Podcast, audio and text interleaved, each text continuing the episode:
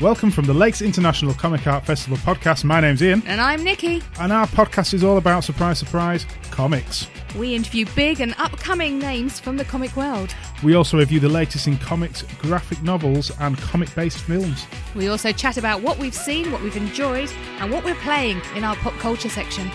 So listen to us, you'd be mad not to, at comic art podcast dot U K or on all your usual podcast players. And find us on Twitter at Comic Art Fest Pod.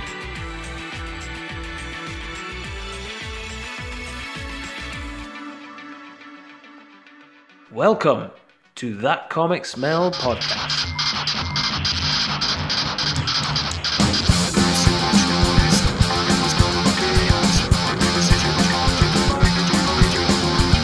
With your hosts, David Robertson, Fernando Pons, Mike Sadakat, and Tom Stewart.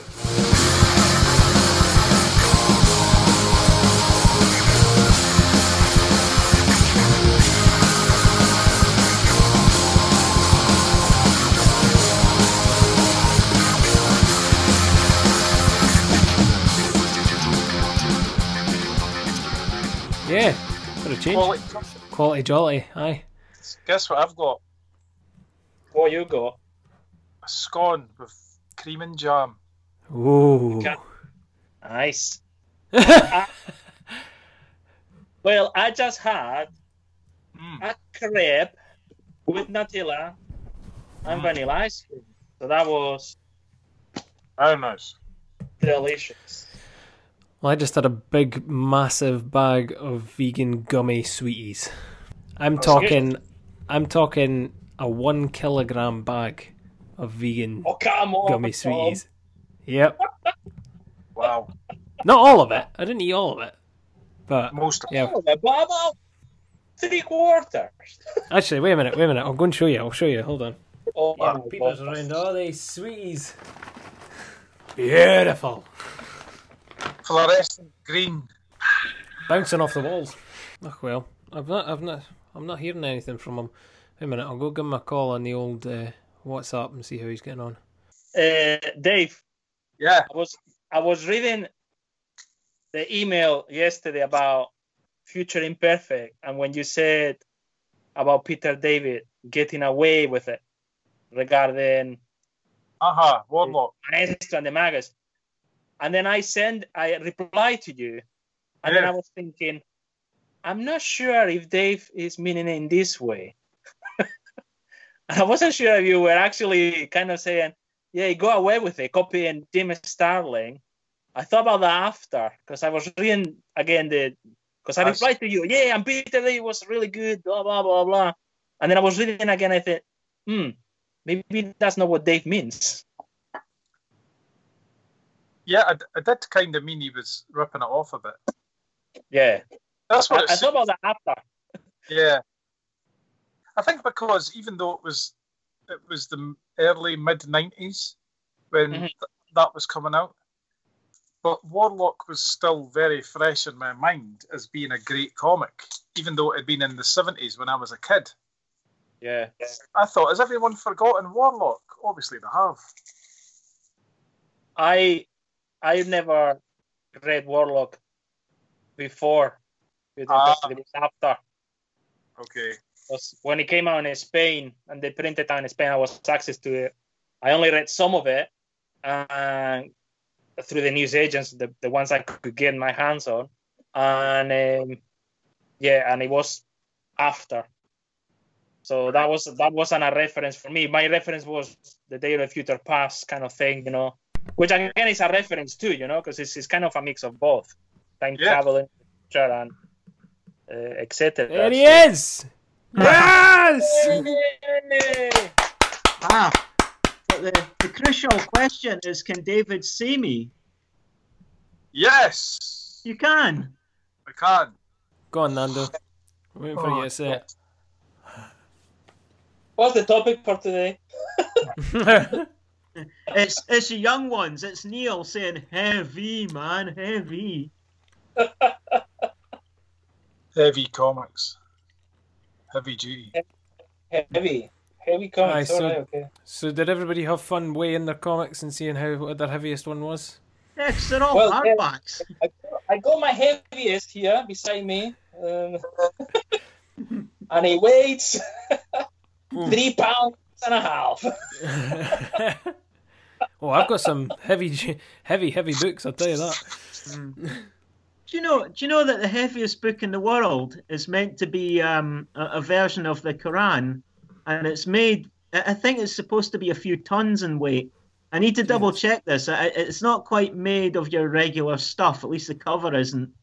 I don't know where people can see it or how authentic this claim is, but apparently it's so heavy humans cannot lift it.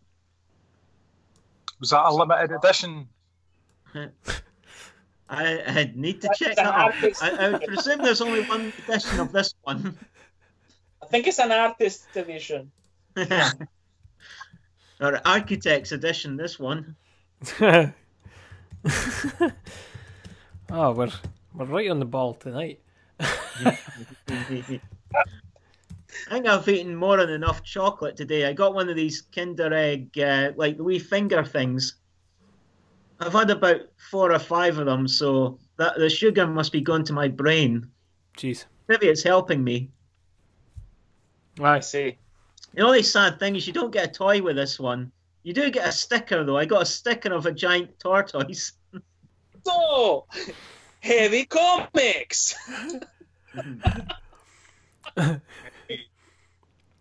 you had fun trying to get heavy comics? Oh, yes. Oh, yeah. A blast. I laugh a minute. With the heavy comics topic is that they're heavy. Well, that's the thing. It's heavy, and then it's heavy. Ready, everybody? Ready for some heavy comics? I I assume that we are talking about serious rather that's, than weight. I thought well, it was that's... serious and so heavy that it was depressing. Ah, probably, sometimes yeah. yeah. Depressing and, and serious. I found it quite funny how so many popular comics, if they were real life, you know, you get a, a planet or a universe being destroyed, that would be serious, but that's not quite the serious things that I've got in my little pile beside me. That's fantastical. Yeah, I'm not going to name any supervillains, so... Better fucking not. Right, who wasn't that? Big villain.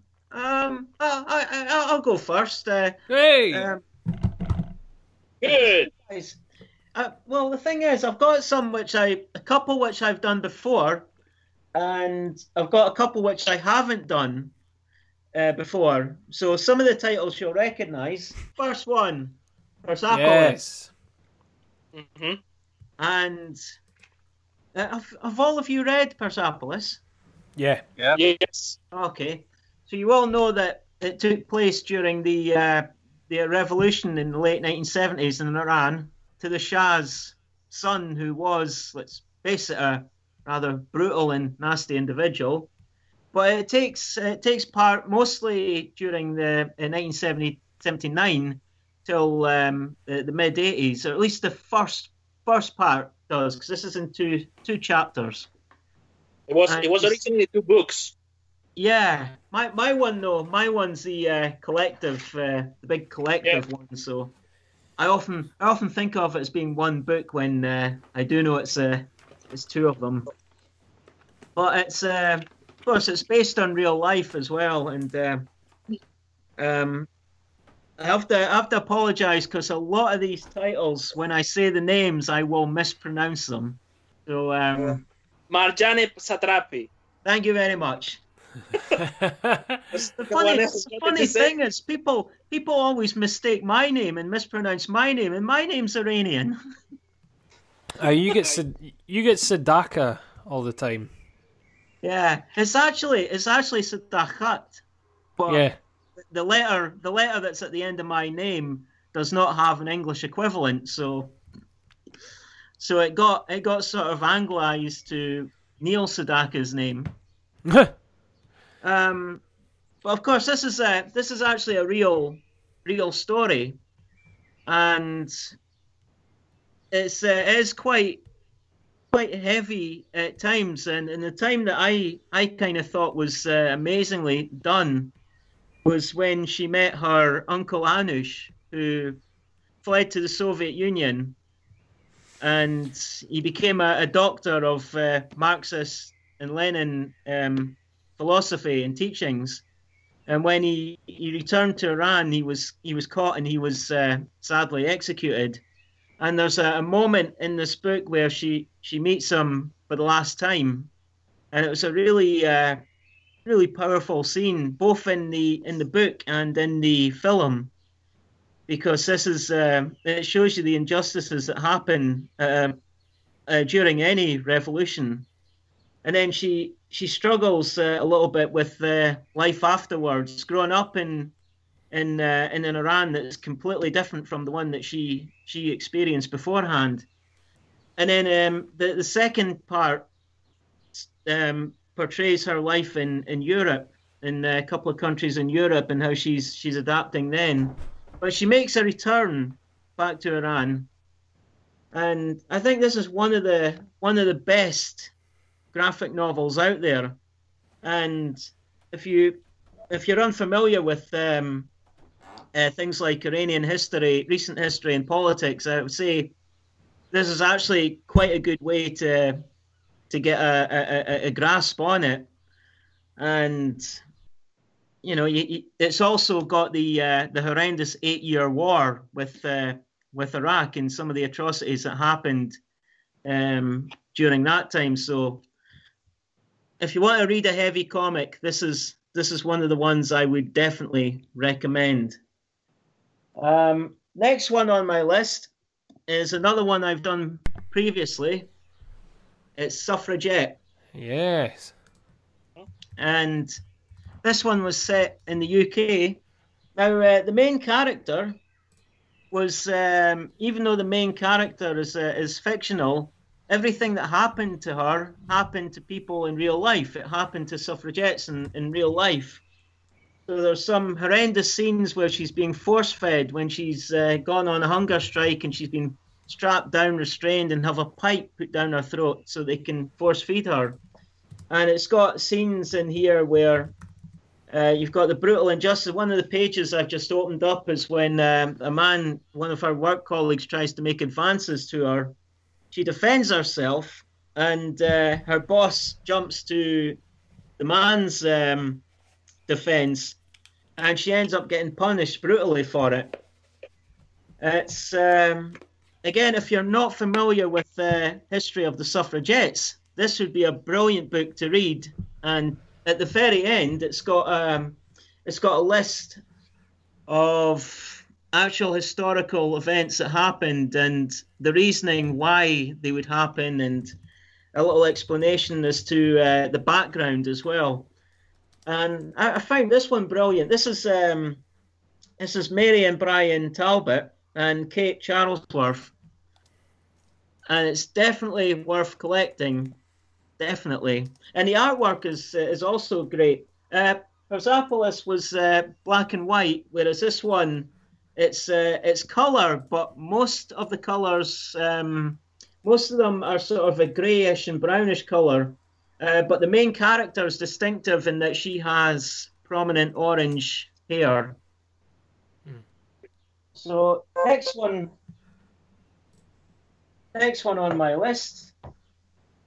Another one which I've done before is Illegal. And we, we've seen on the news uh, recently, well, we've seen in the news for the past few years, there have been um, migrants trying to get into Europe, and they're often fleeing war zones or places where the uh, prospects of the future are really terrible. So Illegal documents the, uh, or it shows the um, journey of uh, people fleeing, um, I believe it's, uh, I believe it's Mali they're fleeing from. It's a, it's a good thing Tom edits this, because there might be a couple of moments of silence where I remind myself. It's, uh, stop Niger. It for a dramatic pause, that's all you have to say. He is, uh, he is fleeing Niger.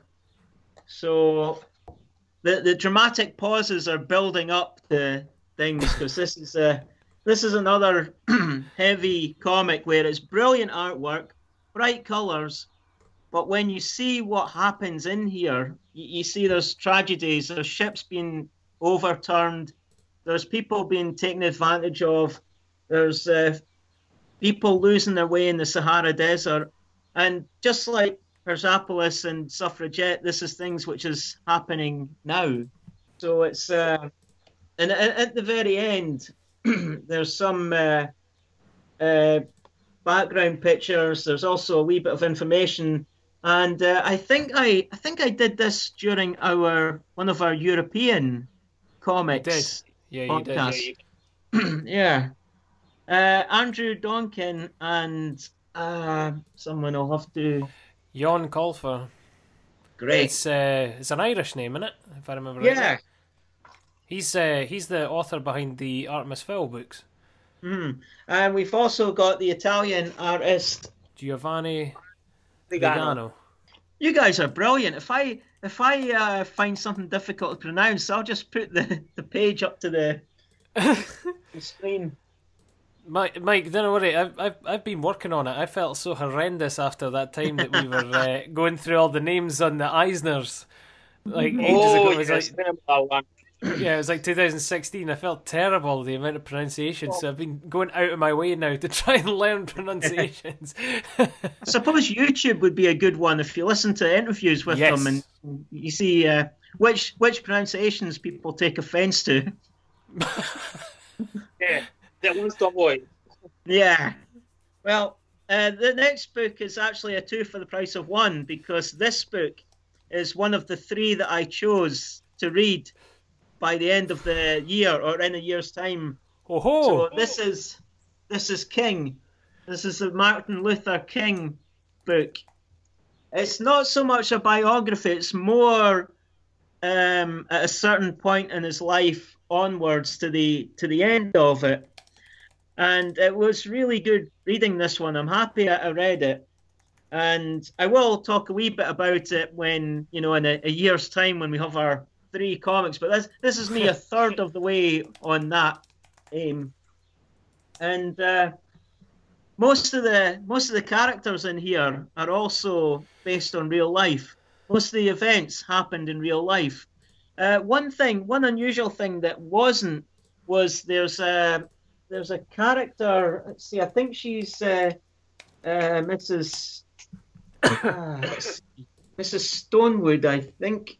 Because you see, in uh, during the research uh, for this, they found that there were there were a lot of uh, women helping uh, with the the cause, but not many of them had names. There was not any names to a lot of them. So what they did is they created a new character, Caroline Longstreet. That's the one. She represented the women that helped Martin Luther King during the uh, campaign. So she was a completely fictional character, but she's based on a lot of women who did exactly what she did. And um, the book has various styles of artwork, depending on which part of his life we're talking about. And it's uh, you'll get some which have sort of bright colors like this page. Most of the story, though, is actually in black and white. Um, I've got to admit, though, I wasn't one hundred percent a fan of a lot of the artwork. Um, it wasn't wasn't as detailed as I as I kind of prefer. If well, I remember rightly, um, Dave will back us up on this. Um, was it not that that book was split into like three or four bits or something like that, and there was so many years between each bit? And the last yes. bit in particular. So yeah, there was the... a bit of bit of an explanation about the length of time. Yeah, so it meant that the last bit was so different to the rest of the book, um, mm-hmm. artwork-wise, because he developed so much. Ho-Chi Anderson, he, wasn't it? Yeah, that's right. Yeah. Um. Yeah, well, th th there's quite a bit of interpretation at the very end as well. But a lot of it's more in the development of the of the artwork and the story. But he did lots of uh, research into into this book. It, it does kind of focus sometimes on um, some of uh, uh, Doctor King's uh, interactions uh, romantic-wise in here, because of course uh, Martin Luther King liked uh, liked uh, playing around a little bit, but the main essence is uh, the struggle, the struggle that he did. So I'm I'm happy I've done one third of my uh, one third of my books. Well, I thought I thought maybe uh, I'll give a quick mention to the. Uh, I've done this before as well. Uh, this is the uh, sort of semi-graphic novel um, called Malcolm X for Beginners. I have tracked down the Malcolm X graphic novel, so I'm going to order that from Amazon fairly soon, hopefully. Maybe review that at a later date. But this is one of the uh, beginner series books. So you see, it's it is pretty much graphic in the pictures, but. Uh, it's no speech bubbles, or not not many, so it's not your traditional um, traditional uh, graphic novel. But um, the next one I have, which is the last one, and I thought this is this is one of my um, uh, Dunfermline captures, and it might not seem as heavy as the other ones, but I think in under the circumstances that it is heavy. Apollo. Aye.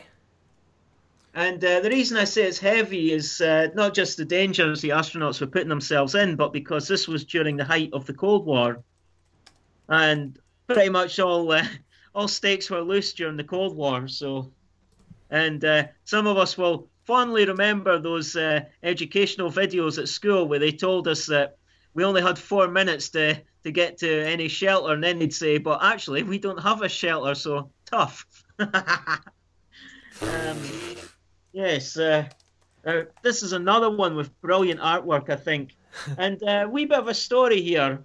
Uh, when I when I when we were at the um, Comic Con, there was a Mike Collins there, and I was like, wow, Michael Collins is at the Comic Con. Ah, no, it's uh, I have this signed. And it's signed by the other Mike Collins, who is uh, one of the writers of this book. He's also um, he's a storyboard artist as well mm. for uh, like loads of different T V shows, like Doctor Who and stuff like that. Oh yeah, because uh, it's got about the creators and it's got all yeah. sorts of stuff about them. So it's Matt Finch and Chris Baker and Mike Collins. And you've also got Ian Sharman, Chris Carter, and Jason Cardy. So a lot of folk got into this uh, book. But um, one of the things I really liked about it is it doesn't just uh, focus on Neil Armstrong.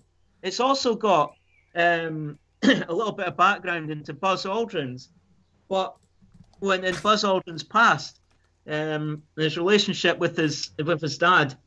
Uh, but the, th the the bit that I think is the ultimate highlight, and I don't really want to spoil it for too many people if you've not read it, is there's a lot on Mike Michael Collins, and there's an absolutely hilarious moment where Michael Collins he's on his own in the middle of the in the middle of space, in the middle uh, out in, by the moon, and he hallucinates and meets the spirit of America.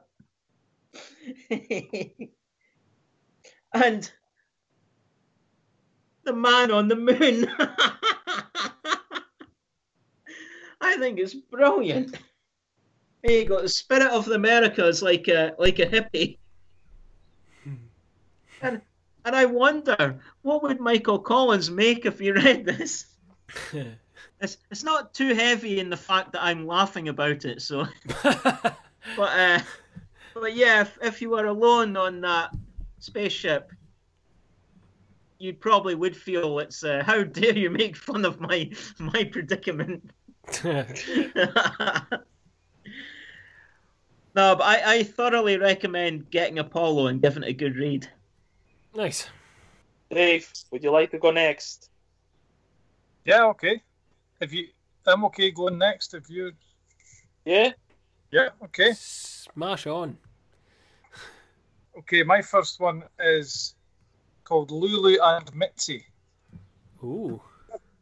Best, best Laid Plans by S. Eddie Bell. S. Eddie Bell? Not, yeah, S. Eddie Bell. All right. And uh, it's not altogether heavy, but there's there was one heavy sequence in it that came to my mind right away. So this is this is the story of these sex workers in San Francisco, and it's about their life. And as I say, I mean, because we're talking heavy comics, you might think it's heavy. It's not really, mostly, and it's it's funny. It just follows their life, and it's quite. The art style's got some in a Peter Bagg about it. That's influence. What I was going to say. Uh, and it's well written, good humour, good characters. Uh, there's there's a there's a big arse. So it's full of stuff like that, and the the characters are all drawn in this this fashion, and you get to know them. And the bit that came to mind right away was um, towards the end. There's, you know, that one of the characters runs into a bit of trouble, and is kind of being held in this room by these these ne'er-do-wells. And in this panel, as you're reading, the style of the character changes. Ooh. And I remember reading it, and it kind of reminded you. These are like, this could be a real cat person we're dealing with here, you know. So in the middle of this, that tone was very effective. So that was quite heavy. Yeah, just a bit. But, but, but then the next page, our pal bursts in. See that? Boop, uh, boom, you know. Boom. So it's only that one page, really, that it's, it's just a wee reminder that you're enjoying this and it's fun. There was another... There was another page.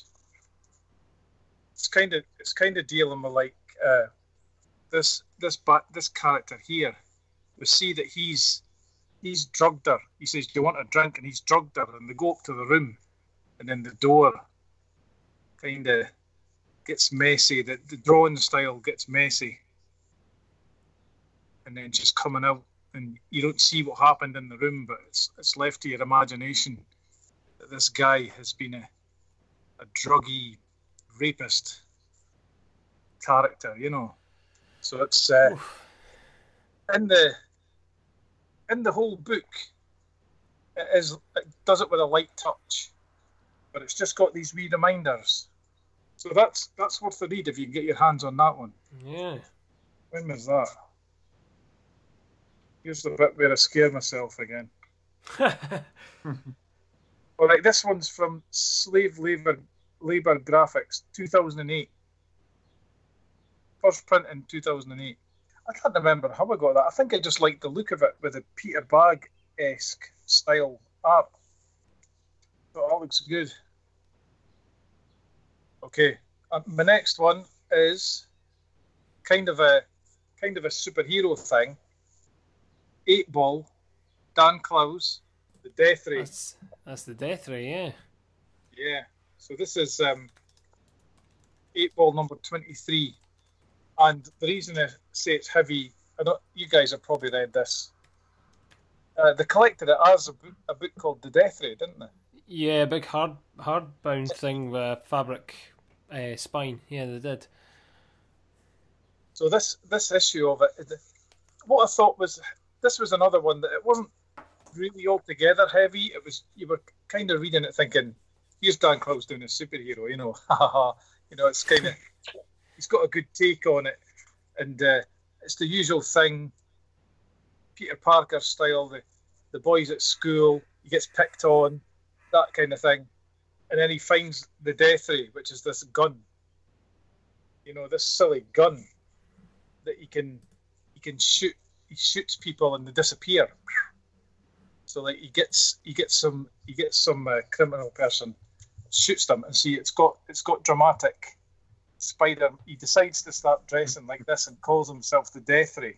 Yeah. And uh, but there's just a bit where somebody annoys him, and he and he puts the gun on them, and they disappear. You know, and you think, oh, he's it's kind of going. Should he have done that? You know, and then his pal annoys him, and he shoots him. and you think, "Oh, this isn't a superhero thing. This is uh, no. it's like a mass murderer. This is like the fictional story of a mass murderer." Uh, so that was kind of the heavy, the heavy twist in it as you were reading. It suddenly got a lot heavier than I thought it was going to. But it's still a fun read, and it's still, um, you know, if you if you like Dan Clowes' style, you can't can't get better than that. All these different no. panels, great colours. Death Ray is incredible. Yeah, so he gets his he get is it he gets his powers from smoking. Yeah, yeah, yeah. It's well worth a read if you've. Uh... Yeah, he gets like he gets like super strength uh, if he has a pack of flags. Yeah. See that? See that? Look at that quote there. It's justice, asshole. Stupid knows we fucked up his car. Anyway, there you go. The Death Ray, eight ball, Dan Clowes. That's a better. That's a better cover on that cover at eight ball than it is on the Death Ray, I think. Is it? What, what, I can't remember what's on the Death Ray. The de- the Death Ray is just that, but it's got like a picture of like cityscape in the background. You only get like half of the half of the picture as well, so it's cut off at about the waist. Oh, that's brilliant. Yeah. Oh, I'm so this, jealous. This, this is packaged more like a, a superhero comic. Yeah. And and the the sticker on it is not a sticker that's on it. That's part of the comic. Yeah, yeah, yeah. Wow. It's good. It's a nice touch. When was that one? two thousand four. Oh. Even my modern comics are twenty years old. Okay, this is this is a, an obvious one, I would imagine. Maus. Oh yeah, that's about as heavy as it gets. God, I didn't even think about that. You're right. Mm. Maus, one and two. Ah, there we go. Uh-huh. The complete Maus. And, it's uh, this one I know of, but I have never read it. Believe it or not. Oh! I intend to at some point, yeah. What? I used to work with somebody in the library, and she says, oh, I don't know about reading that, you know. And I said, D- you know, despite being heralded as the best graphic novel ever done and all that, it is actually great. So, you know, ignore all that and just read it, because it is good.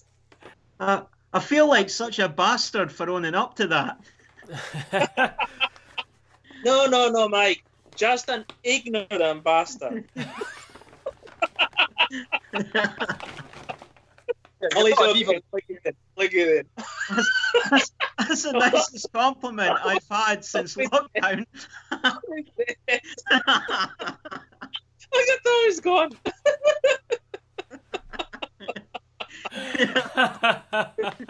Sorry, Mike. Oh, Sorry. dear. Anyway. This, the first volume has the the events all conspiring, acting against uh, the family and the, the country, and leads up to actually them entering the concentration camp. That's the end of book one, and uh, and then the second one, we're into the camp now. And here my troubles began. Um, did did you read, Nando? You've got the complete one there. Did you read book one and then book two came out, or did you get? Did you read them all at once in the one book? Can you remember? I read all once in one book. Yeah. Right. One after. Yeah. That's good. Yeah. I, I read. I read the first one. I think shortly before I got two. And I do remember the feeling of that finishing and going, "Oh my God, how you know how was it? How was I going to do it? A second one as good as this?" You know, there was a bit of trepidation, but you'll know, having read it, that it's good all the way through. I mean, it's amazing all the way through. What I like is also it's not just about the Holocaust, but it's also about his relation, uh, well, Art Art Spiegelman relation with his dad. That's right. Uh, with And there are moments where there are very serious and and, and very, at the same time, understandable, because, you know, we all have, you know, family members, parents, you know, et cetera. There, there's, there are moments that you go, my God, it, it, it's a nightmare to deal with. Mm-hmm. uh, yeah. And, there's, and, and you suffer for for all the family members, for everyone. And yeah, and, and so there's, uh, I found it very, It's, it's I don't know how to explain it. It's just excellent. It's just a, a wonderful book. It's really good, and, and yeah, it's very heavy. And at the same time, there's a lot of moments. How yeah. can you speak about the Holocaust and and and at the same time, you know, it's actually entertaining in a way. It's, it's yeah. very, I don't know. It's, it's respectful, but at the same time, you know, it's entertaining and and, and you laugh in certain moments. So yeah, it's it's, well, it's just a masterpiece. It is. This page always sticks with me. The the man that had been successful before he was in there, and now he didn't, and now he's not able to hold on to his trousers and his uh, his shoe. If he holds onto the bowl for the food, his shoes fall down or his trousers fall down. You know. And he's and he's broken down, crying about this, and you see what he's reduced to in this situation, you know. Also, the second one is good because the first one's been out now, so there's some stuff in here about Art Spiegelman dealing with the success of the first yeah. book, and he's got some guilt about that as well. Yeah. Um, so anyway, great read. Oh yeah, fantastic. It's heavy. Definitely. Okay, my next one is Charlie's War. Ooh. Oh, oh yes, yes. War. Yes, yes, yes.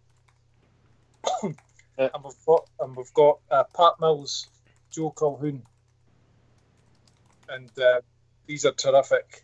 From from Battle, Battle Weekly. Great artwork, really well researched. Um. Towards the beginning of it, it starts with a, it's got Charlie's War. He's writing the letters home to his parents, and that and the S is backwards in the title. That's Charlie's bad writing, because he's just an underage kid that's uh, joined up because he wants to join the war effort, and he's lied about his age. So this is, I've got these ten hardback collections, but you get it nowadays, I think. Maybe it's two. You get a, you get a soft cover edition now. It might even be all coloured and things now. Do you know if you... the, the latest edition was coloured, I believe. Yeah, yeah, and and and uh, softback edition. Okay, here here we go. Heavy. You want heavy, right? It's almost an insult. You call it heavy. All right, here we go. Rosalie Lightning. Oh. Rosalie Lightning. Here we go. Tom Hart, and this is Tom Hart's a great cartoonist. Got some of his other stuff. Hutch Owen, collected Hutch Owen, Tom Hart, and this book was about his daughter. His daughter died really young, and uh, he des- he decided to do this comic about her, and uh, Rosalie Lightning was the name. And it just goes through all his feelings about it, his, and his memories of his daughter, and how he's coping with it. Day to day, he's going day to day, trying to just make sense of his life. And there's all manner of things about. I always remember him saying his happy memories were his saddest memories as well, because she wasn't there anymore. And he's got things like, three weeks ago, wasn't I a father? He's just trying to make sense of it, you know? and um, what what I can't really give it justice just talking about it. No, but you are. He, he's he's really, you know, he's a, he is a great cartoonist. So on top of this really emotional story, the guy knows what he's doing, you know? Great images to get feelings. And then he's got he's got like pictures of her playing, and then it comes back to them now remembering this, you know, thinking about it. And I, I remember that he's talking, he, he's related it to like old Marvel comics and stuff. He's in the yeah. vault of horror, you know, he's he's stuck in the vault of horror. And he, and he talks about how he he's trying to read things to help him through. Uh, but the stuff that's relating to him is silly old horror comics, because that feels like the, the horror he's in. You know? And he's saying, I can't get out. But like that. I can't get out. He feels like that. I can't get out. Sorry, guys, I'm how just did, for... Does it go into specifics about how she died? twenty fifteen. I think it just says here... Well, the scene that sticks in the mind is, you know, it's so personal, it feels bad even talking about it because it's somebody else's. But he, he talks about he's lying in bed and he just hears his wife shout, screaming, you know, you know, she's she's not breathing kind of thing. Oh. And, and uh, I can't know, I don't know if he later goes, oh, here's what the thing happened or whatever, you know. Um. So there you go, as a... As I said, the problem with heavy comics is they're heavy. Yeah, tell so, me. So, uh, but really, it's a great piece of art. It's unique, you know. And uh, I would recommend reading it to anybody. I remember getting it and thinking, like, because he put some of it online as he was doing it. Uh, and then when he finished it and, and it was coming out, I thought, oh, I need to read that. No, but I, I remember I did have it, and I had to gear myself up. Like, let's read this now. Yeah. Uh, because it's so honest and. But yeah, great. It is, it is a great book. Okay, so there we are. Rosalie Lightning. Right, I've got one more thing to end on. Yeah, it's heavy. Is that metal? But I've yeah. got a few. Flick through the pages. Yeah, I will. Yes. This one is um, August nineteen seventy-seven, and this has got loads of great stuff in it. It's got Den in it. Corbin. Oh, nice. Hardy's, yes. And Droulet. It's got The Long Tomorrow, you know, uh, Dan O'Bannon and, and Mobius. Oh, yeah. Nice. That's in here. Yes. Part two, Long Tomorrow. You remember that one? It was very influential on Blade Runner and things like that. Yeah. And uh, here's some of the Richard Corbin, Den. Oh, yes. Beautiful. But these things, you get get like six pages or so. Like, like, there's Tardy, Jacques Tardy. Jacques Tardy, yes. So that's great stuff. That's nineteen seventy-seven. This one is nineteen ninety-one. Cooper, Rick Geary, Daniel Torres. Okay, let's see some of this. Daniel Torres, he's, he's Spanish. Yeah. yeah. I remember you talking about him before. Yeah, he has a very particular style. Um, Rocco Vargas is his main collection, his main series. Last, I got this one because it had Jack Kirby in it. Nice. And it's these drawings that he did. You remember the... Um... For the Argo thing? Yeah. Uh, yeah, so... what was that called again? A fake movie. I think it was the Argo, wasn't it? No, no, no, no, no, no. Uh, it's called like Lord of Light. Oh, oh the Lord film of Light. Itself. That's it. Yeah, yeah, yeah. Uh, uh, did did Kirby draw that cover? Yes. Yeah. Ah. But they've coloured all this in, so it's these big drawings he's done. But with the um, cityscapes of this mad fantasy world. So I had to get this. Oh, oh. Look at that. That's me. That's heavy, heavy in name only. Hefty in name only. Alright, that's me done. Let's see if I've got cool. any more Kirby. Yeah, I've, I've got a dozen heavy hitter comics upstairs. I maybe should have brought them down. Ah, look at that. Great stuff. Beautiful. You can frame that. You could yeah. frame that. You could just, you know, have that picture and frame it. It will just great. Right. You mind if I go, Nando? No, you go. You go. Uh, thank you. Thank you. The floor is mine. Uh, thank you, Dave. Uh, thank you for that, Dave. Well, well done. Thank you, Mister Robertson. People of the jury. Um, the judge. The judge. I have my closing statement. I, uh, Guilty. I had a couple... Damn it! Um, I had uh, a couple that I wanted to mention that I've started reading, but I haven't got enough in that I could have really brought them along, but they kind of contribute, I would say, as heavy comics. Um, Barefoot Gen. Mm. By, uh, yeah, by, I, I want to say it's Kaiji Nakasawa? Am I right? Can't remember.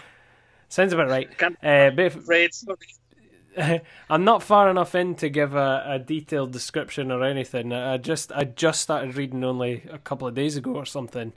Um, I got it with a Humble Bundle a while back, Volume one. Um, but it's one that I think we'd spoken about before previously at another meeting or something at some point. Um, if not here, it was like our broth or something. We maybe spoke about it at one point. Um, but yeah, interesting. Uh, But fuck, that's that's heavy, to say the least. That's that's actually quite that's quite dense to get into as well, to be honest. Um, there's a lot in that, you know. Uh, Essex County by Jeff Lemire um, seems to be, from what I've read so far, a lot of like heartache and uh, a story of. Like a lot of failure and past that can't be left behind, and a lot of stories that have been sort of dredged up through this small town and this in, in this Essex County. Um, but Jeff Lemire's or Lemire or Lemire, whatever way you want to say it, his uh, his style very much lends to that, and it's uh, it's actually quite comparable to one of my books that I've got picked. Um, but it's it it gives off a sort of off-settled, uh, almost heavy aesthetic whilst you're reading it, because it's all black and white and it's kind of rough and gritty, and yeah, it's a it's a nice little piece. And uh, I know it's not so much heavy, but it's quite a quite a thick read and quite intense to to get through. Um, Hip Hop Family Tree, Ed Piskor. Um, I know it's so much. I know it's not so much of a heavy to- heavy topic, but he gets so much into the sort of minuscule details of the history of hip hop that it's it's uh, it's quite a it's quite a dense and heavy read overall. You know, it's it's not something to be taken lightly. Um, it's definitely it's definitely something that warrants your full attention. Um, you couldn't just sort of skim it over. It's beautiful art, and it's it's done very colorful. It's like very, very colourfully that you could go through it and, and work through it and not think it's so heavy, but it really is when you get down to it. You know, if you really pay attention to it, it's quite a quite a dense read overall. Um, out, yeah, they out were of my... interest, Tom. Out of interest, mm-hmm. What year does it go up to? Oh, I don't know. I've only read I've only read uh, some of Volume One so far. Ah, I think okay. there's I think there's like seven or eight volumes or something like that overall. I couldn't tell you how far it goes into. I'll know. I'll I'll let you know once I get there. um, also, uh, one that I've not got, but I have read a couple of times, um, and it's quite quite intense, is um, Lighter Than My Shadow by Katie Green. Um, I wanted to read the blurb out on this because uh, it's quite a, a heavy topic. Um, like most kids, Katie was a picky eater. She'd sit at the table in silent protest, hide uneaten toast in her bedroom, listen to parental threats that she'd have to eat it for breakfast. But in any life, a set of circumstances can collide, and normal behaviour might soon shade into something sinister, something deadly. Lighter Than My Shadow is a hand-drawn story of the struggle and recovery, a trip into the black heart of a taboo illness, an exposure of those who are so weak as to prey on the vulnerable, and an inspiration to anybody who believes in the human power to endure towards happiness. So basically it's somebody who ends up having to battle against anorexia and bulimia and all the trials and tribulations that come along with her struggle and what she has to go through, like her therapy and everything, and uh, trying to confront it with her family, maybe in a time that it wasn't really acknowledged as much, and all the stuff she has to go through with her doctors and everything as well. And do you know what? It could have actually been brought as uh, on a weight scale as a heavy comic as well, because it is it is huge. Like, it is massive. It's a big, massive, thick read. But Katie's Uh, approach to each page and um, the kind of the way that she lays out the pages, a lot of it's laid out with these really thick black scribbles that go all around her that show like her own personal world closing in and stuff when she's getting really anxious, and everybody, when she feels like she's being cornered, and there's like blackout moments that come from that, and bits where she's in hospital and bits where she's on the brink of death and all this kind of stuff. It's it's really intense, but it's actually it's quite a harrowing and inspiring read overall. You get through it and, okay, three quarters of it is really quite um it's quite hard, you know, it's it's really hard to, to read through. And If if you've ever known anybody who's who's struggled with an eating disorder in any way, shape or form, it's quite hard to read it, and, and she really gets into it so in depth that you really feel every emotional beat of how that would have felt for someone with a, an eating disorder. It's it's really well told, but it's just poor. It's it, it, it really comes out the other side, you know. And to see that she's got this this kind of beautiful story to tell at the end of it, whether it be dark, it's still a beautiful story at the end of it. It's it's it's it's a uh, it's a heavy piece, but it's great. It's, it's really really great. I would definitely recommend um, reading it one hundred percent. I think I I've got it out a couple of times from the library, so when the library's back open, you should uh, give it a shout, definitely. So that's Lighter Than My Shadow, Katie Green. Um. Oh yeah, one that I wanted to mention that I've still not I've still not read was March by Congressman John Lewis, Nate Powell, Andrew Aiden. Um, I still haven't read that though. I'm still only what a couple of pages into it or something like that. That's I, that's one of them, Dave, that you're saying. You know, the problem with heavy comics is that they're heavy, and uh, yeah, that's you know that's one of those that even at the, at the face of it, it's like, oh jeez, like I know this is going to be hard getting into it. You know, I think that's as you were speaking about Maus. I think that's what it was with Maus as, as well. I read all of Maus and didn't enjoy it, but I think it wants a, a revisit because I think I maybe just found it a little too heavy at the time when I was reading it. I've maybe just ended up being put off by such an intense subject. Do you know what I mean? Could be, yeah. Yeah. Uh, right. That was just some of them. I've got a wee a wee pile here. Only a wee pile. I'll I'll, I'll fire through them as quick as I can.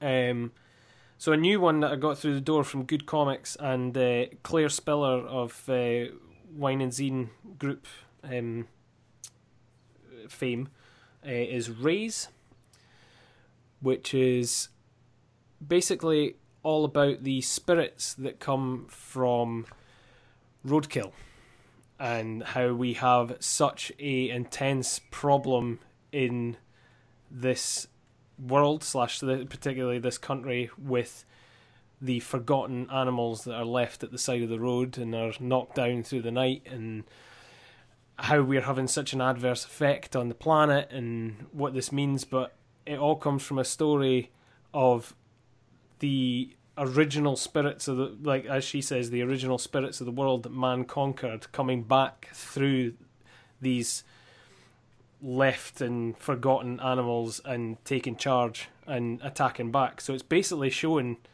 nature coming back because of the harm which we have inflicted on the planet. Um, but it's done in these absolutely beautiful visuals. Big spirits across roads with big antlers, and uh, there is some really heartbreaking scenes of like fox cubs looking at their mum at the side of the road, and it's like these spirits are meant to be there to sort of guide them and see them into the other side, um, after being so heartlessly taken down. But it's, it, there is, I won't I won't really go into it because I think I feel like you folks would really enjoy it, to be fair. But there is a kind of a progression throughout it. I would like to, do you know what, I would really like to see her do an accompanying piece with this, because I feel like there could be another part to it. But if not, um, it does actually end on quite a, a poignant um, placeholder for the end. But there is lovely little sketches and stuff in the back of how she came up with the spirit and whatnot. It's really good. It's a really good piece. I thoroughly, thoroughly enjoyed it. Um, I mean, you, you folks know that I've got my points on what we're doing to this fucking planet in the first place, but that was, you know, that's a it's a it's a heavy piece approached in a in a very um explain a very easily explained way, um, by way of like old spirits and, and ghosts and whatnot, you know, and and. kind of tackling, and not just just by saying, you know, we're gonna, the nature's gonna come back eventually. Like, it's actually given a narrative behind it as well, and making you think about it a wee bit more. So it's very similar to Japanese kami. Yeah, except kamis were often spirits of inanimate objects as well. You know what? Yeah, you're you're right, um, Mike. That's something that I've uh, that's something that I've stumbled across um, before. I don't know how, but I've stumbled across that before. You're right in that respect, um, and, you know. And it, she's kind of depicted at the very start. She's kind of depicted a lot of uh, the. They're not spirits of animals at this point. They're just like gods almost, but they're like these strange things that don't really look like mm. animals in a way. They've got strange sort of shaped bone heads and stuff. It's it's interesting. Anyway, right. I'm spending too long rattling on. um, Anxiety Me by Nicole Bates. Now, Nicole's on with me on the uh, on the Comic Art Festival podcast. She's uh, one of the, the main co-hosts, co-hosts with her partner Ian, and uh, she do, does these beautiful um, watercolor type comics that very much show, they're wordless as well, they very much show these sort of baseline emotions of how a person feels when going through a certain emotion. This one obviously being anxiety, but it's from the analogy of her trying to board a boat and stay afloat, and her being capsized, and how it feels being dragged down to the bottom of the ocean and trying to get your way out of it. And it shows um, the, the sort of perspective of, you know, she's she's fallen off of the boat here, she's trapped under, but this is somebody coming in to try and pull her out. So basically somebody coming into the room and comforting her and trying to say, you know, come this way, you can you can find yourself back aboard the boat again. It's really nice. It's a really, really nice piece. I like how it's depicted in just these kind of blank page watercolor pieces, and not not tied to not so, not tied so much to panels and that kind of stuff. But it's a beautiful piece. I, I do appreciate the uh, the art of a a very well done wordless comic, and uh, yeah, it it it very much ends on a note of. Um, You know, you, you might find yourself afloat again, but let's not forget that it can crop up again at any time. The phone ringing, she knows that there's going to be a worrying call at the end, and that's her sort of trying to grab for the boat once again. Yeah, so interesting little piece. I do like Nicole's work, but she does she's done a couple of different co- uh, comics like that, not so much tied to the panels and whatnot, and kind of free flowing through each of the pages. It's really nice. Um, keeps a keeps a heavy com- uh, heavy topic quite light, to be fair. Uh, Decomposition by Stephen Ingram. Uh, this is actually really short. It's just, it looks more like a pamphlet than anything else. But this floored me. He gave this away free at one point with uh, his newsletter, and then released them as like these little pamphlet things with uh, one of his Kickstarters. And it is basically just telling the story of basically this, what has been said during a breakup. And he he shows it by showing the person, the other person that he's that they're breaking up with, and these little taglines across the, across the top. "I'm sorry," she said. "This isn't working out. I think we should take a break. It'll give us time to think."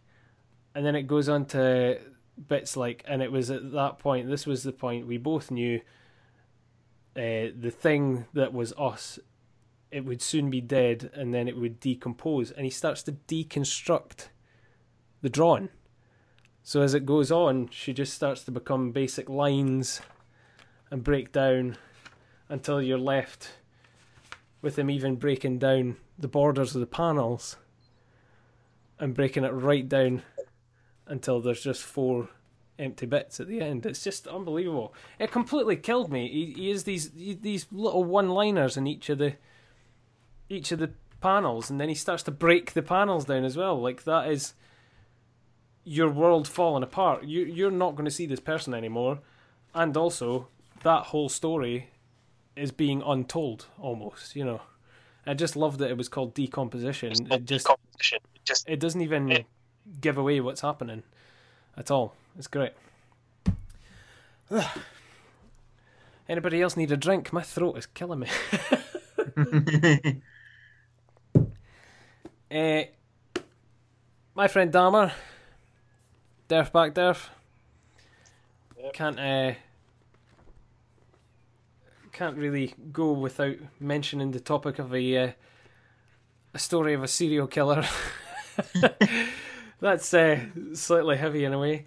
Um, I've talked about this one ad nauseum, but you know. The, so yeah, my friend Dahmer. Uh, we all know Derfback Derf was at um, school with Jeffrey Dahmer, and it's just basically telling his story of his encounter with Jeffrey Dahmer and uh, what he saw and what he heard, and then all his depictions of what happened with Jeffrey Dahmer along that way. Um, I'm not going to go into massive detail about it because I've talked about it ad nauseum. I talked about it on Tony's podcast as well. We've mentioned it thousands of times. Good old bit of my friend Dahmer. Derf, Derf back Derf. Just get yourself on Amazon, eBay. Get yourself a copy if you've not got it, all right? um, one I actually mentioned uh, the other day to you folks uh, was A J Dungo in Waves. No brow. Yeah. Um, basically, the his- as I said to you folks, the history of surfing, but also, in a way, the history of his relationship with his... I, I can't remember if it's his girlfriend or his wife, or ends up being his wife. I'll just say girlfriend. Um, and how she ends up ill and dying, and how he copes with that, and how the whole crux of their relationship and what got him through... was a mixture of making the book and um, surfing.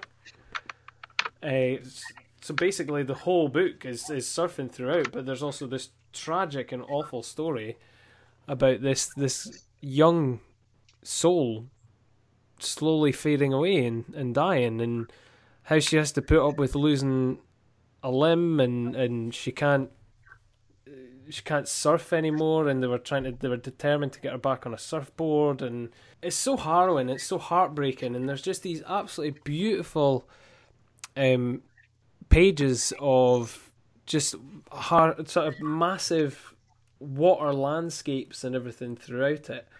There's bits with lone surfers on on the waves with just these big blanket bits of sky, and uh there's beautiful pages with people kissing in the rain, and oh, it just it pulls at your heartstrings completely.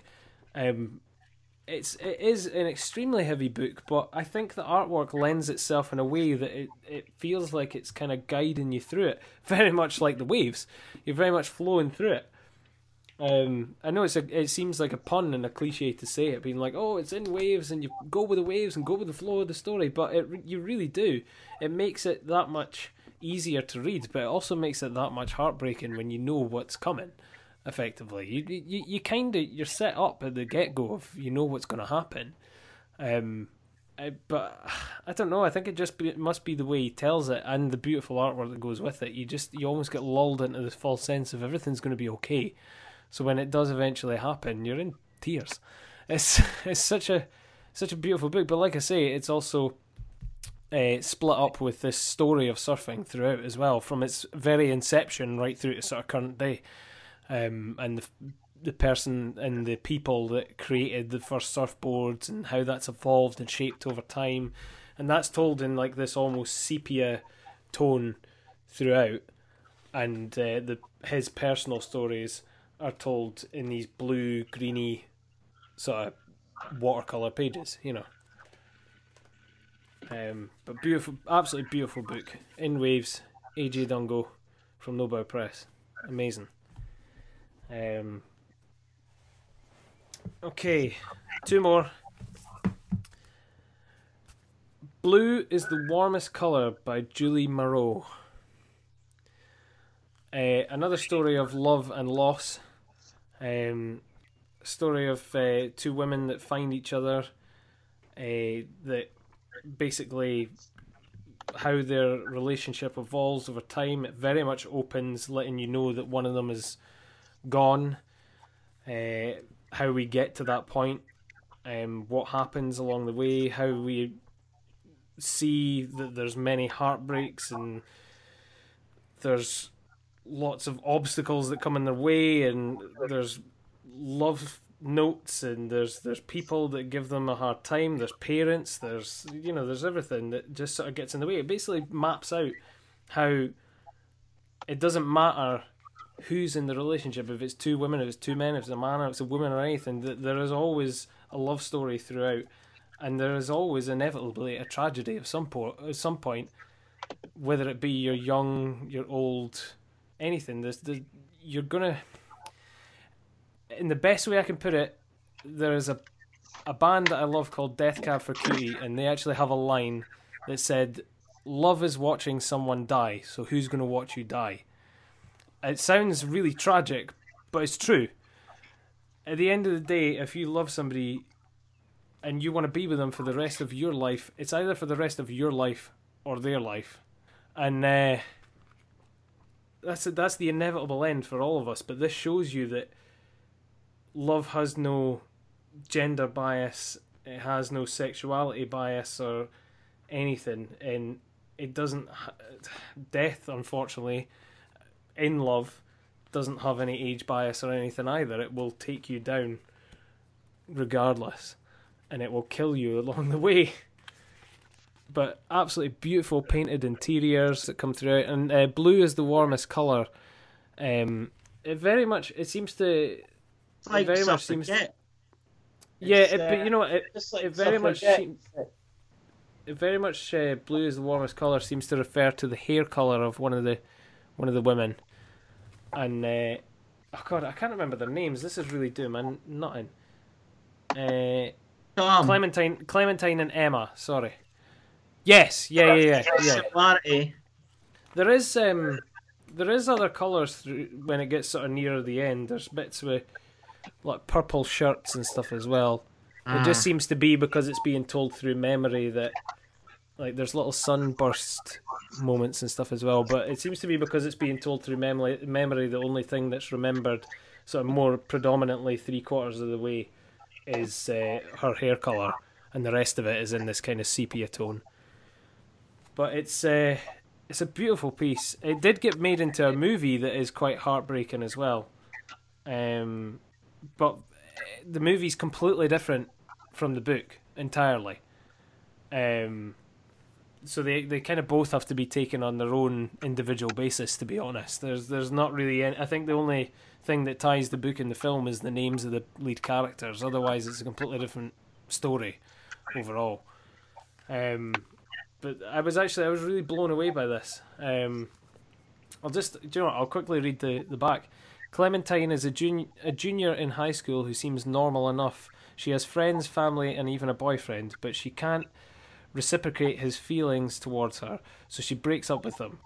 When her openly gay best friend takes her to a gay bar, she becomes captivated by Emma, a punkish, confident girl with blue hair, an event that leads Clementine to discover new aspects of herself, both passionate and tragic. It's just, it's such a great, such a great piece, but like I say, it's another one of them from the off. You know what's coming, but you you kind of almost get lulled into a false sense, and it doesn't really let up. It is still quite heavy throughout, um, but it's it's just crushing. It's absolutely so crushing, and you let it crush you because it's love. Damn it, that's what you let love do. uh, my last one, and certainly not least, is Barking by Lucy Sullivan. Uh, I feel like I feel like I need to um, I feel I need to read blurbs out on these because I'm not doing them justice, but I'll I'll try my best. Um, this is basically Lucy, Lucy said this before that this is a, this is a very personal piece, but it very much tells the story of her experiences and others that she's known of being um. committed to mental institutions and depression, and how people deal with um, depression in certain times, and how people with manic depre depressive states and coming up through the nineties and the two thousands, um, how it was dealt with by people in authority, by hospitals, police, by parents, anything. And it's all done in this very sort of manic, black and white, very scratchy, very fluid, but very, very manic, to be honest. And it, and it, and it's drawn in itself. It's quite a, a hard, um, it's quite a hard piece to grasp as you're going through it. She does a good job of guiding you through it, but there is so many speech bubbles and everything all over the place that very much give you that feeling of being completely lost within the text, but also being completely lost within yourself. It's it's a very hard piece to talk about in general, because it's something that I feel that a lot of people need to experience. Barking was done in on such a personal level and on such an emotional level that it is something that you really need to read and experience for yourself. Uh, it is extremely heavy. It is not one to be taken lightly in any way, shape or form. Um, although there is a wee bit of a resolve near the end, it's not it, it's not uplifting, really. It's very, very deep, very dark, very emotional, and quite distressing at times as well. You really have to set aside a good chunk of time to read um, Barking, but it's just... it's a beautiful piece overall. I'm absolutely in love with Lucy's style. Um, I love the story. It was very hard to read personally, um, but I just uh, it's it's something that you, I think everybody I think everybody really needs to experience this comic overall. Lu Lucy's um, Lucy Sullivan's Barking is just utterly incredible. And I mean, you saw the the first few um pieces as she was sending me through while she was working on it, didn't we? You know, we've seen we've seen the starts of it. Well, it just gets deeper and darker as it goes on. It's just it's unbelievable. Um, it definitely definitely one that I would um, grab a hold of. Like I say, we were going on heavy comics, and it is quite a a topic to to get into. And usually when you're you're explaining something so heavy to somebody, it, it kind of almost puts them off in a way, because you go, "Ah, no, I'm, I'm really not up for something like that." I think in a way it's it's if you if you're looking for something like that, if you're if you're wanting something to set aside some time and get into something that's got some depth and some emotional gravitas about it, then a lot of the ones that we spoke about so far, uh, all of us, are, are are the right way to do it. You know, you've, everybody's got to have a, a a collection of some sort of some heavy emotional comics in there. It can't all be lightness and fluff all the time. You need to have something to bring it back down to earth. You need to have something to make you feel something. And these really, really make you feel something. one hundred percent. There's my little diatribe. Play it again. There we go, folks. That's mine. Thank you, Tom. So just, thank you. So just you, Nando, I'm wanting to hear some of these comics, mate. Oh, well, I've prepared two piles, actually. Oof. Two and piles? Yes. Um, because I was going through the shelves and, and I was trying to avoid certain things, and although they are heavy, because um, I have some books regarding the graphic novels regarding the Spanish Civil War, but oh. they are, the way they are told, they are very much like a history book. They're actually based on the work of Paul Preston, who is actually an historian, and he's the, the, the writer of those books. Uh-huh. uh, so I decided, well, you know, this is perhaps more history, um, and yes, they're dealing with very heavy stuff, because it's, all the facts they're dealing with are real, um, but I kind of set them aside, left them aside there a, a little bit, because um, the way they are told, it, it feels more like a history book. Um, it's not as fluid as a comic. So yeah, I prefer two piles, and I end up with a pile of comics by Marvel and D C, which actually are superhero comics. Oh. Um, some of them are curiosities, but again, they are dealing with something quite serious, quite important, and the other one's a pile of more independent stuff. So which one shall I start? Oh, go for the superheroes. Let's go for the superheroes. How, what do you think, guys? Yeah, so what, superheroes. So what I'll do is I'll revert the camera, and in that way I can show you. If I can get that right. Okay, now. So what I'll do... Right, okay. So you probably remember uh, in the eighties, Live Aid. You know, the music concerts. Yeah, mm. yeah, yeah, like yeah, yeah. To help, you know. Well, uh, Marvel and D C did uh, a couple of special comics uh, for that. And I have them here. Let's see, one of them is right here, which is Heroes for Hope. And it had the X-Men on them. Heroes for Hope. Yeah. Huh. Covered by Alan Adams. This one here. And inside had art by uh, many artists and writers working at that time for Marvel and others.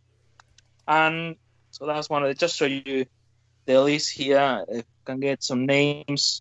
Uh, Stanley, Louise Simonson, Stephen King, Bill Manlow, Alan Moore, Innocenti, Chris Claremont, Danny O'Neill, uh, Steve Englehart, Jim Shooter, Mike Grell, Archie Goodwin, John Romita Junior, John Buscema, Brent Anderson, John Byrne, Ernie Reiser, Charles Bess, Richard Corbin, Mike Kaluta, Frank Miller, Brian Bolton, John Bolton, Steve Root, Uh, well, I mean, and many, many more. I mean, the list is is, is ginormous.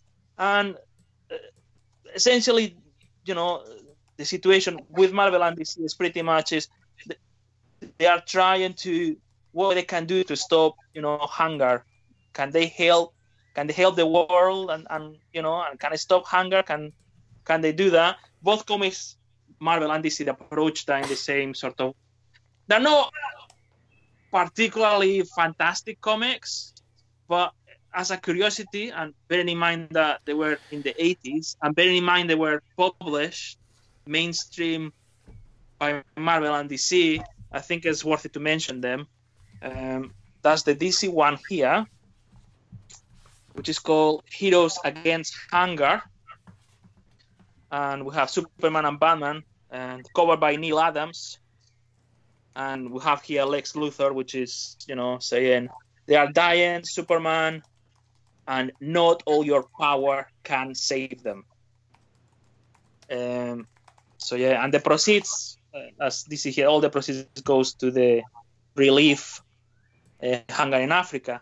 Uh, and this one has people like Jim Starlin, Paul Levitt, Mike W. Barr, Roy Thomas, um, DeMatteis, Mark Wolfman, Conway, Andrew Helfer, Len Wayne, um, Doug Munch, George Perez, Dennis Cowan, Jan Dursema, uh, Keith Giffen, Ross Andrew, uh, José Luis García López, Carmine Infantino, uh, Barry Windsor Smith, Dave Gibbons, Jack Kirby. I mean, again, I'll, the list is huge mm. in this one. So I think I think Tom's going to have to do an et al. When he writes down all the authors.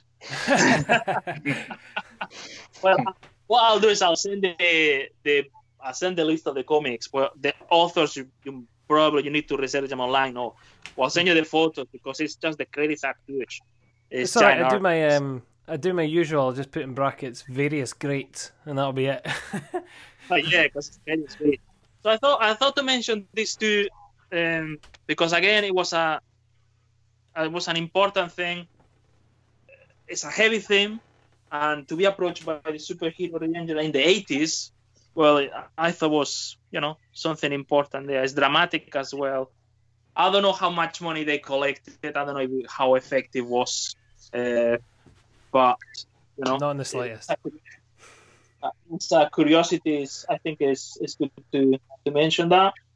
Uh, with the superhero themes, this one here is one by D C, uh, and it has the Teen Titans, and all the proceeds from this comic uh, were going to be donated, and they were donated to the fight of drug abuse, um, and that was in collaboration with the Keebler Company, uh, and this one is is actually, if I'm correct, is written by Mark Wolfman and George Pe- and the artist by George Perez, and yeah, it's a story about the drug use, uh, and the Titans are trying to stop, uh, and there's a new character introduced instead of Robin here.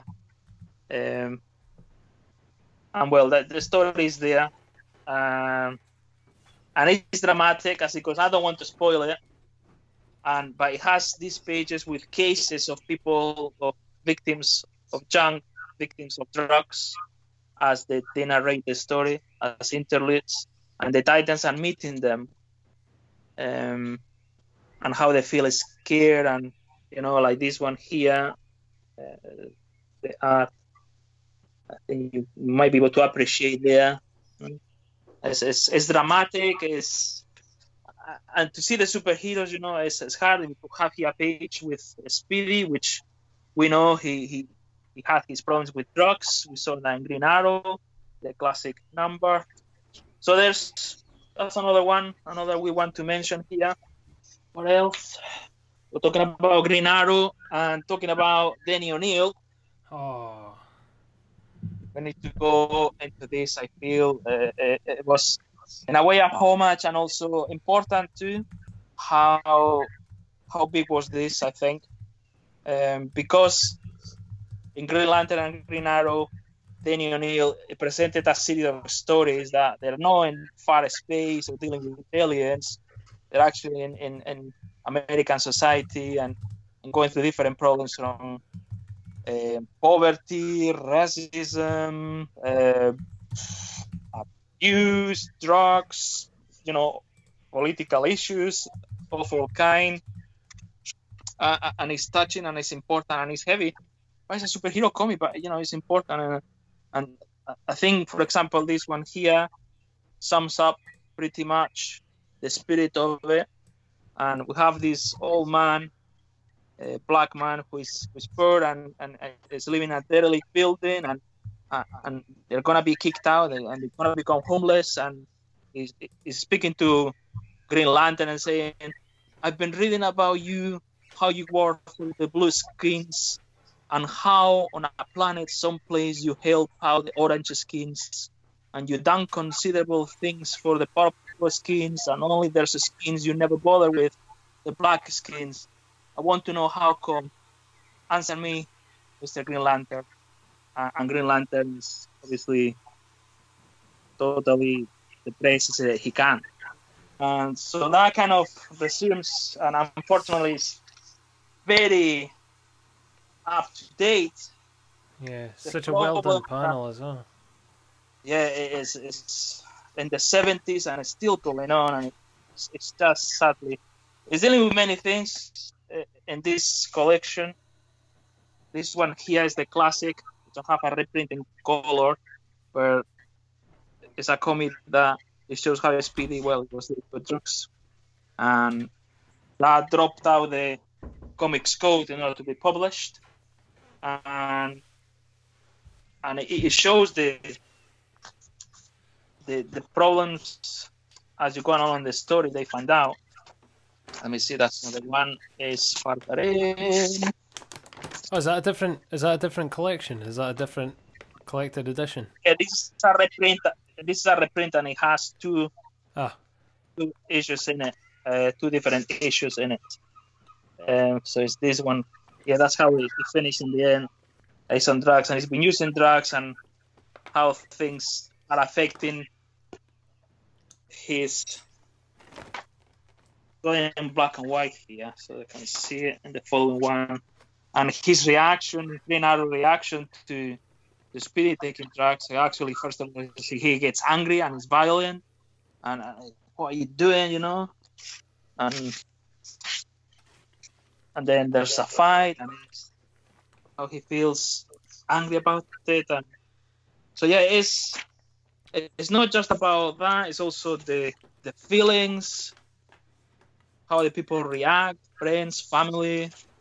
And even superheroes. So it, it really, I think Danny O'Neill in these comics really humanized them, especially Green Arrow and Green Lantern. I thought uh, it had an incredible social um, weight in these ones. Another one of the superheroes. This one is a, a single issue. This is something more modern. Um, but this is, was a, a Superman Batman. Written by, actually, the story was originated by Sam Lowe, um, which was, unfortunately, I say was, the son of Jeff Lowe. Um, and Jeff Lowe wanted to publish this comic in order to uh, honor and homage to his son. And it's a very sad, actually, it's a sad, touching story. Um, And here we initiated the, the story with Robin, the third one, um, how he is missing his brother. And there's a series of artists they are working on, and it's regarding that, the, the loss of someone that you love, in this case is a son, and how the different heroes are dealing with that matter, and how they, they're looking into it. Uh, many artists collaborating in this comic. Uh, people like Arthur Adams, uh, John Cassidy, um, Jeff Jones, Joe Kelly, Jim Lee, uh, Ed McGuinness, Carl Pacheco, you know, just to give you a list, there's many of them. Um, and in the end, the comic has a little note there, Superman, and the note says, "Your destiny does not lie in a hospital bed. Far greater achievements are to come. Own your destiny. Best friends, best doctors, best outlook. No worries, Sam." Huh. It's actually written down by Sam Loeb, uh, which is unfortunately Jeff Loeb's son, yeah. Bastard. So it's, it's quite painful. No parents should see the children die, and unfortunately Jeff have to deal with that. And the story of that was originated by uh, by Sam, yeah. So that's quite good. That's a good, quite touching one. So was it? What was the name of that one? Sorry. That one is is Superman, Batman, number twenty-six. From the superheroes, the last one I want to talk about is when nine eleven happened. Marvel did particular two comics, one of them in a magazine format called Heroes. And this was in honor of the rescue teams, firefighters, first responders, police officers, nurses, doctors that helped uh, during the nine eleven disaster. And, and Marvel collected and managed to get work from many of his artists and writers. And they do from, well, this one here is Sam Keith. Um, just a little homage, little, little homage and hope to, to try to help as they can. And also to represent, to represent these heroes the best way possible. From Miller there, you know, it says, some of them are just illustrations that to represent what happened nine eleven. Some of them is a page with dialogue or a page with some narration, but um, it's really well done, really well done. And many of them are, it's just a, a picture. For example, here we have a firefighter. We have Captain America crying there, and how our, our girl is holding his hand, and And the firefighters and the police are going, oh, we need to go there to help. So, you know, it's, it's here we have the ambulance for responders. So, yeah, there's really nice illustrations from anyone in the comic business. Very touching. So, that's one. And the other one I want to mention from Marvel is Amazing Spider-Man number thirty-six. This is from the, it was a black cover. Again, it's an honor and homage to nine eleven and an honor to all the victims and and essentially nine eleven, how it, it would happen in the Marvel Universe. It's uh, written by Straczynski and um, the art is by John Romita Junior And the landmarks and the, the, the ruins and are, you know, they've never been so real before. We have Spider-Man here looking at the utter destruction of the place, how we have the Avengers helping as much as they can. And it's about that. And it's the, you know, trying to, we have the firefighters here just having a breather, sitting down. Even Doctor Doom is crying. Here we can see the tears. You know, even the the bad ones in the Marvel Universe talk about this. So it's a, it was a, it's a really touching issue as well. It's unique. Uh, normally you don't get it in the trade paperbacks or collections of that because it was just a, that single issue separate from any continuity of the Marvel Universe. But they wanted to do something. Um, and I thought it was a, a nice, good homage to um, all the responders. Yeah. Okay, so that's all the superhero ones. Okay.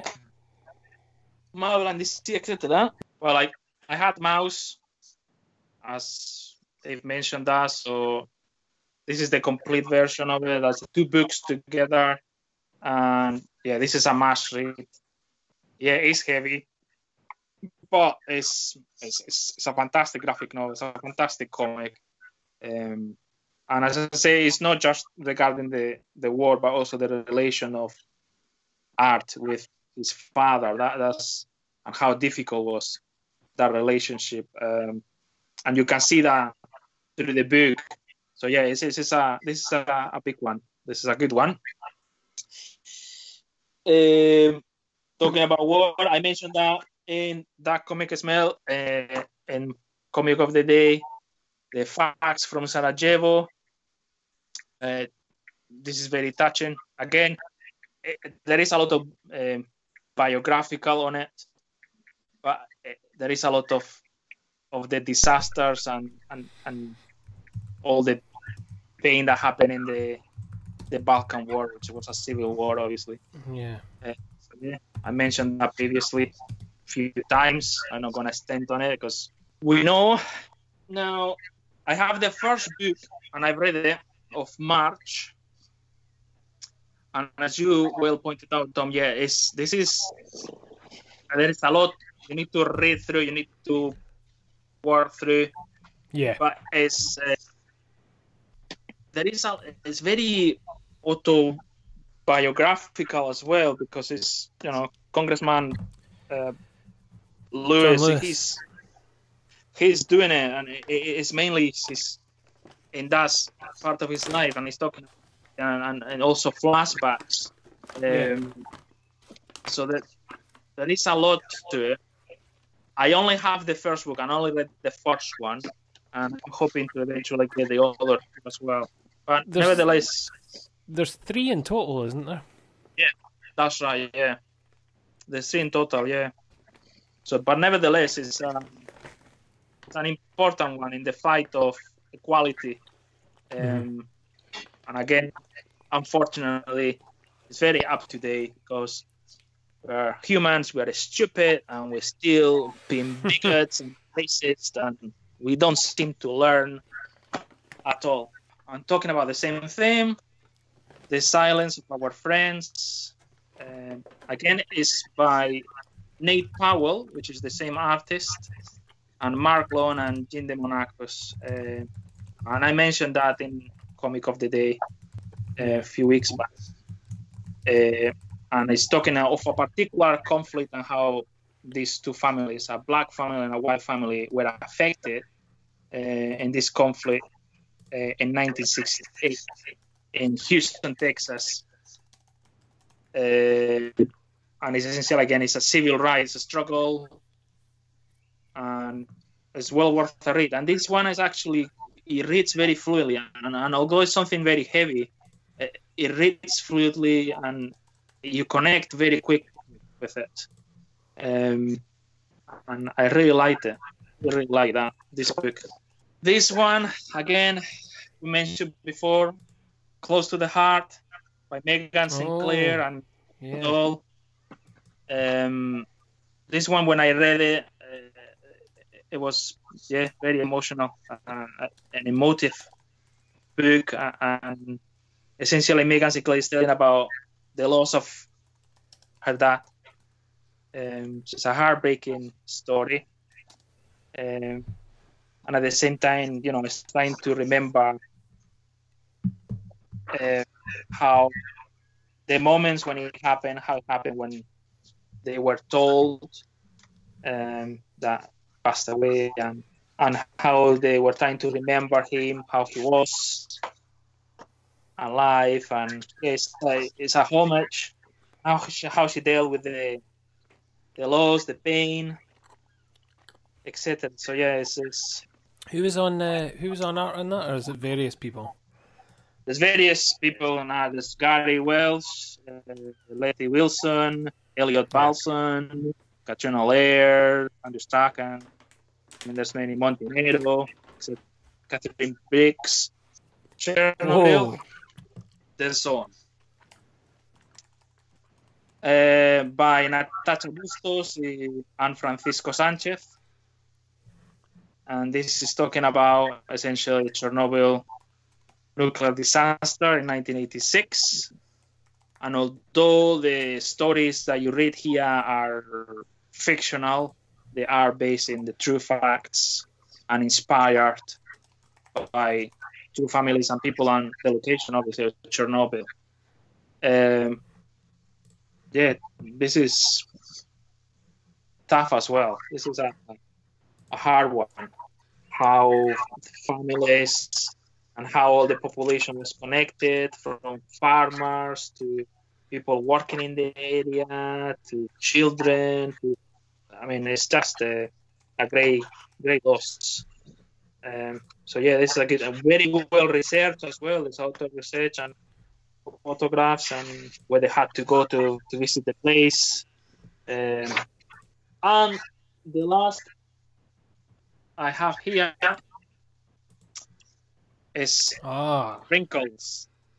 Wrinkles by Paco Roca, where in a graphic novel he approaches uh, essentially Alzheimer and dementia, um, and how it's affecting uh, the elderly population, in which way, and, and their families, and the family members, and in which way they're affected.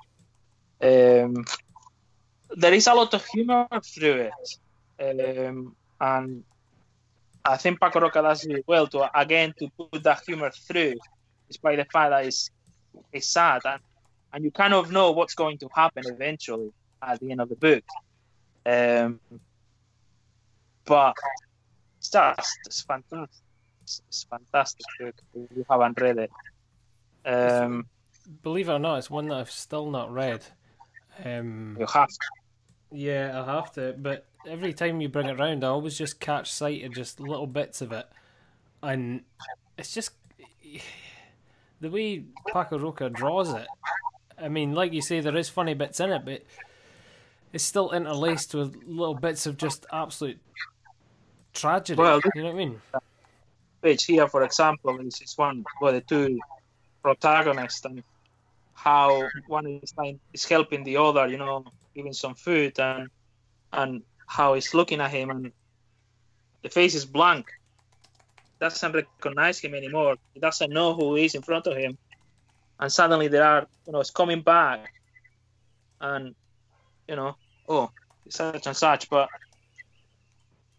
then, you know, another at scene, and he's sitting again, and he's helping him, and, and again, but the friend now is gone. It's blank. He cannot recognize him anymore. And, well, I leave that to the imagination of what happened next. Yeah. And, and, and, and, says, and yeah, there are white pages intentionally, and there's this after page here at the end to give you a little smile. Um, and if you read the book, you'll understand that. Uh, it's it's beautiful book. Uh, it deals with a harrowing topic, and it's not just the Alzheimer's and the dementia. It's also the, in a way, sadly, how we, in especially in in the Western world, we deal with elderly people. We kind of shift them away from society in a way, you know, and put them in residence and away from us. But on the other hand, it also shows you how difficult are these situations to deal. It's not just for the patients, but also for the family. Family, they, you know, they are not being recognized anymore. They, they, they don't know them. They don't, they don't understand. So yeah, it's a it's a great book. So if you haven't read Wrinkles, please do. And I want to mention two things more, which I read, but I don't have them. I don't know them. And one of them is Rachel Smith's Wire Up Wrong. Yeah.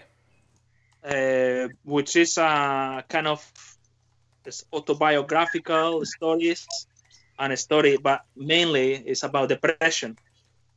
Um, and again, a curiosity is, is, is mentioning the depression, and she depicts the depression like a, a big black dog. Um, so that's a, a quite curious. Yeah, like, uh, what was the title of the other one you said, Tom? Race Racer? Oh, Barking. Oh, Barking. Okay, yeah. Sorry. So, yeah, uh, again, the, the big black dog seems to be uh, an image there. Yeah. Um, she, she did a... Last she, one. She kind of did a, fo- a follow-up to that as well, called Stand in Your Power. Um, that was all about how... Well, I mean, the first book was really about how she was tackling depression and a lot of stuff to do with, like, her boyfriend and stuff in there as well. But Stand in Your Power, her boyfriend and her break up. So it's then her having to struggle through everything oh from God. the first book, but, like, intensified. And without that extra person and what, what happens along that way.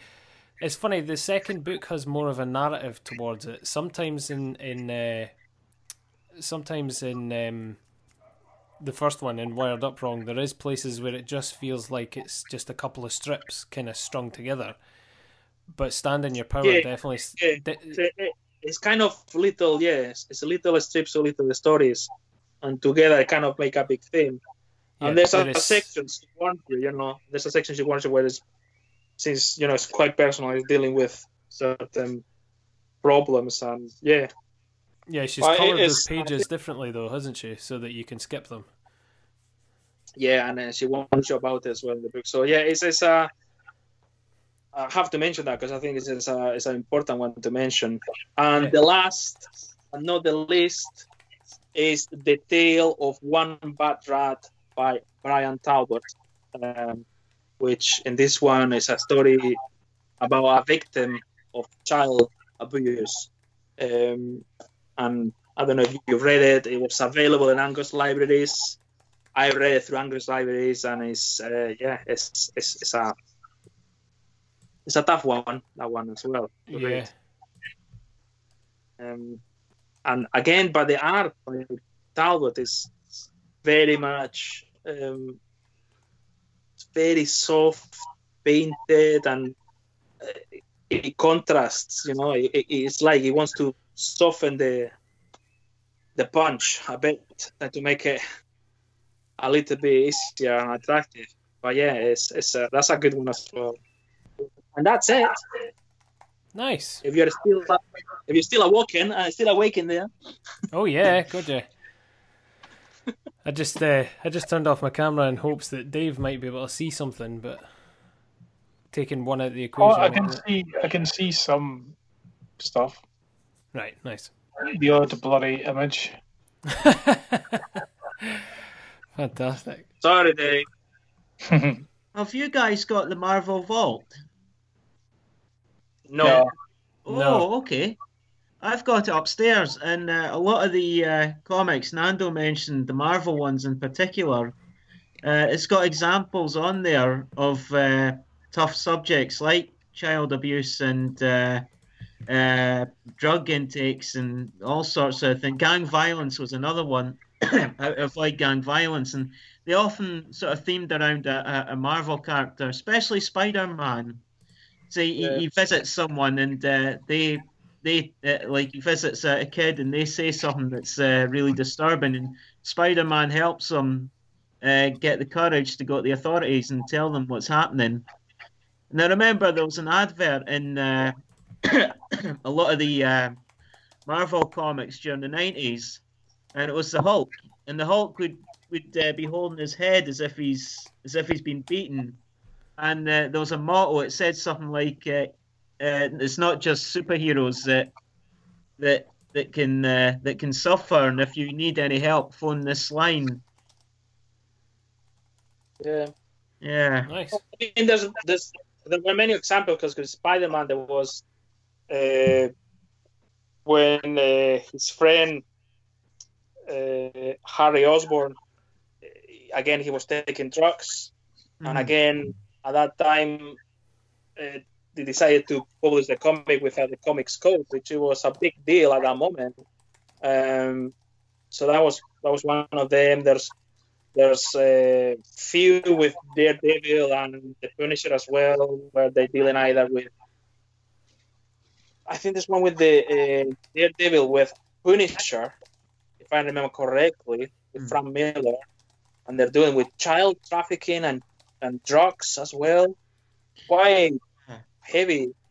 Um, I think also in the Spider-Man Icon book, it's got examples of, of that. And I, I think they, they, they struggled to get things published beyond the comics code.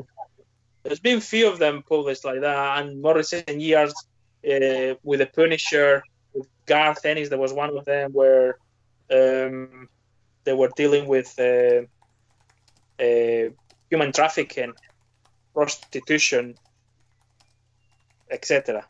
I mean, the list is huge, and, and yeah, and obviously the Punisher deals with that. The only way the Punisher knows how to deal with that. uh, so, I can imagine. So it's a it's a, it's a it's a tough one as well.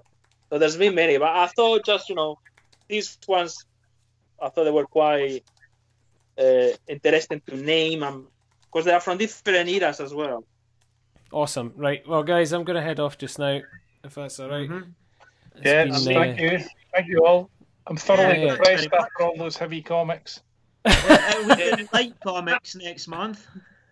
Aye, if you want. We could change it up a wee bit. All cool. right, I'm right, going to shoot night. Thanks, guys. Good night. See, See you all. Later. See you later. Bye. Bye.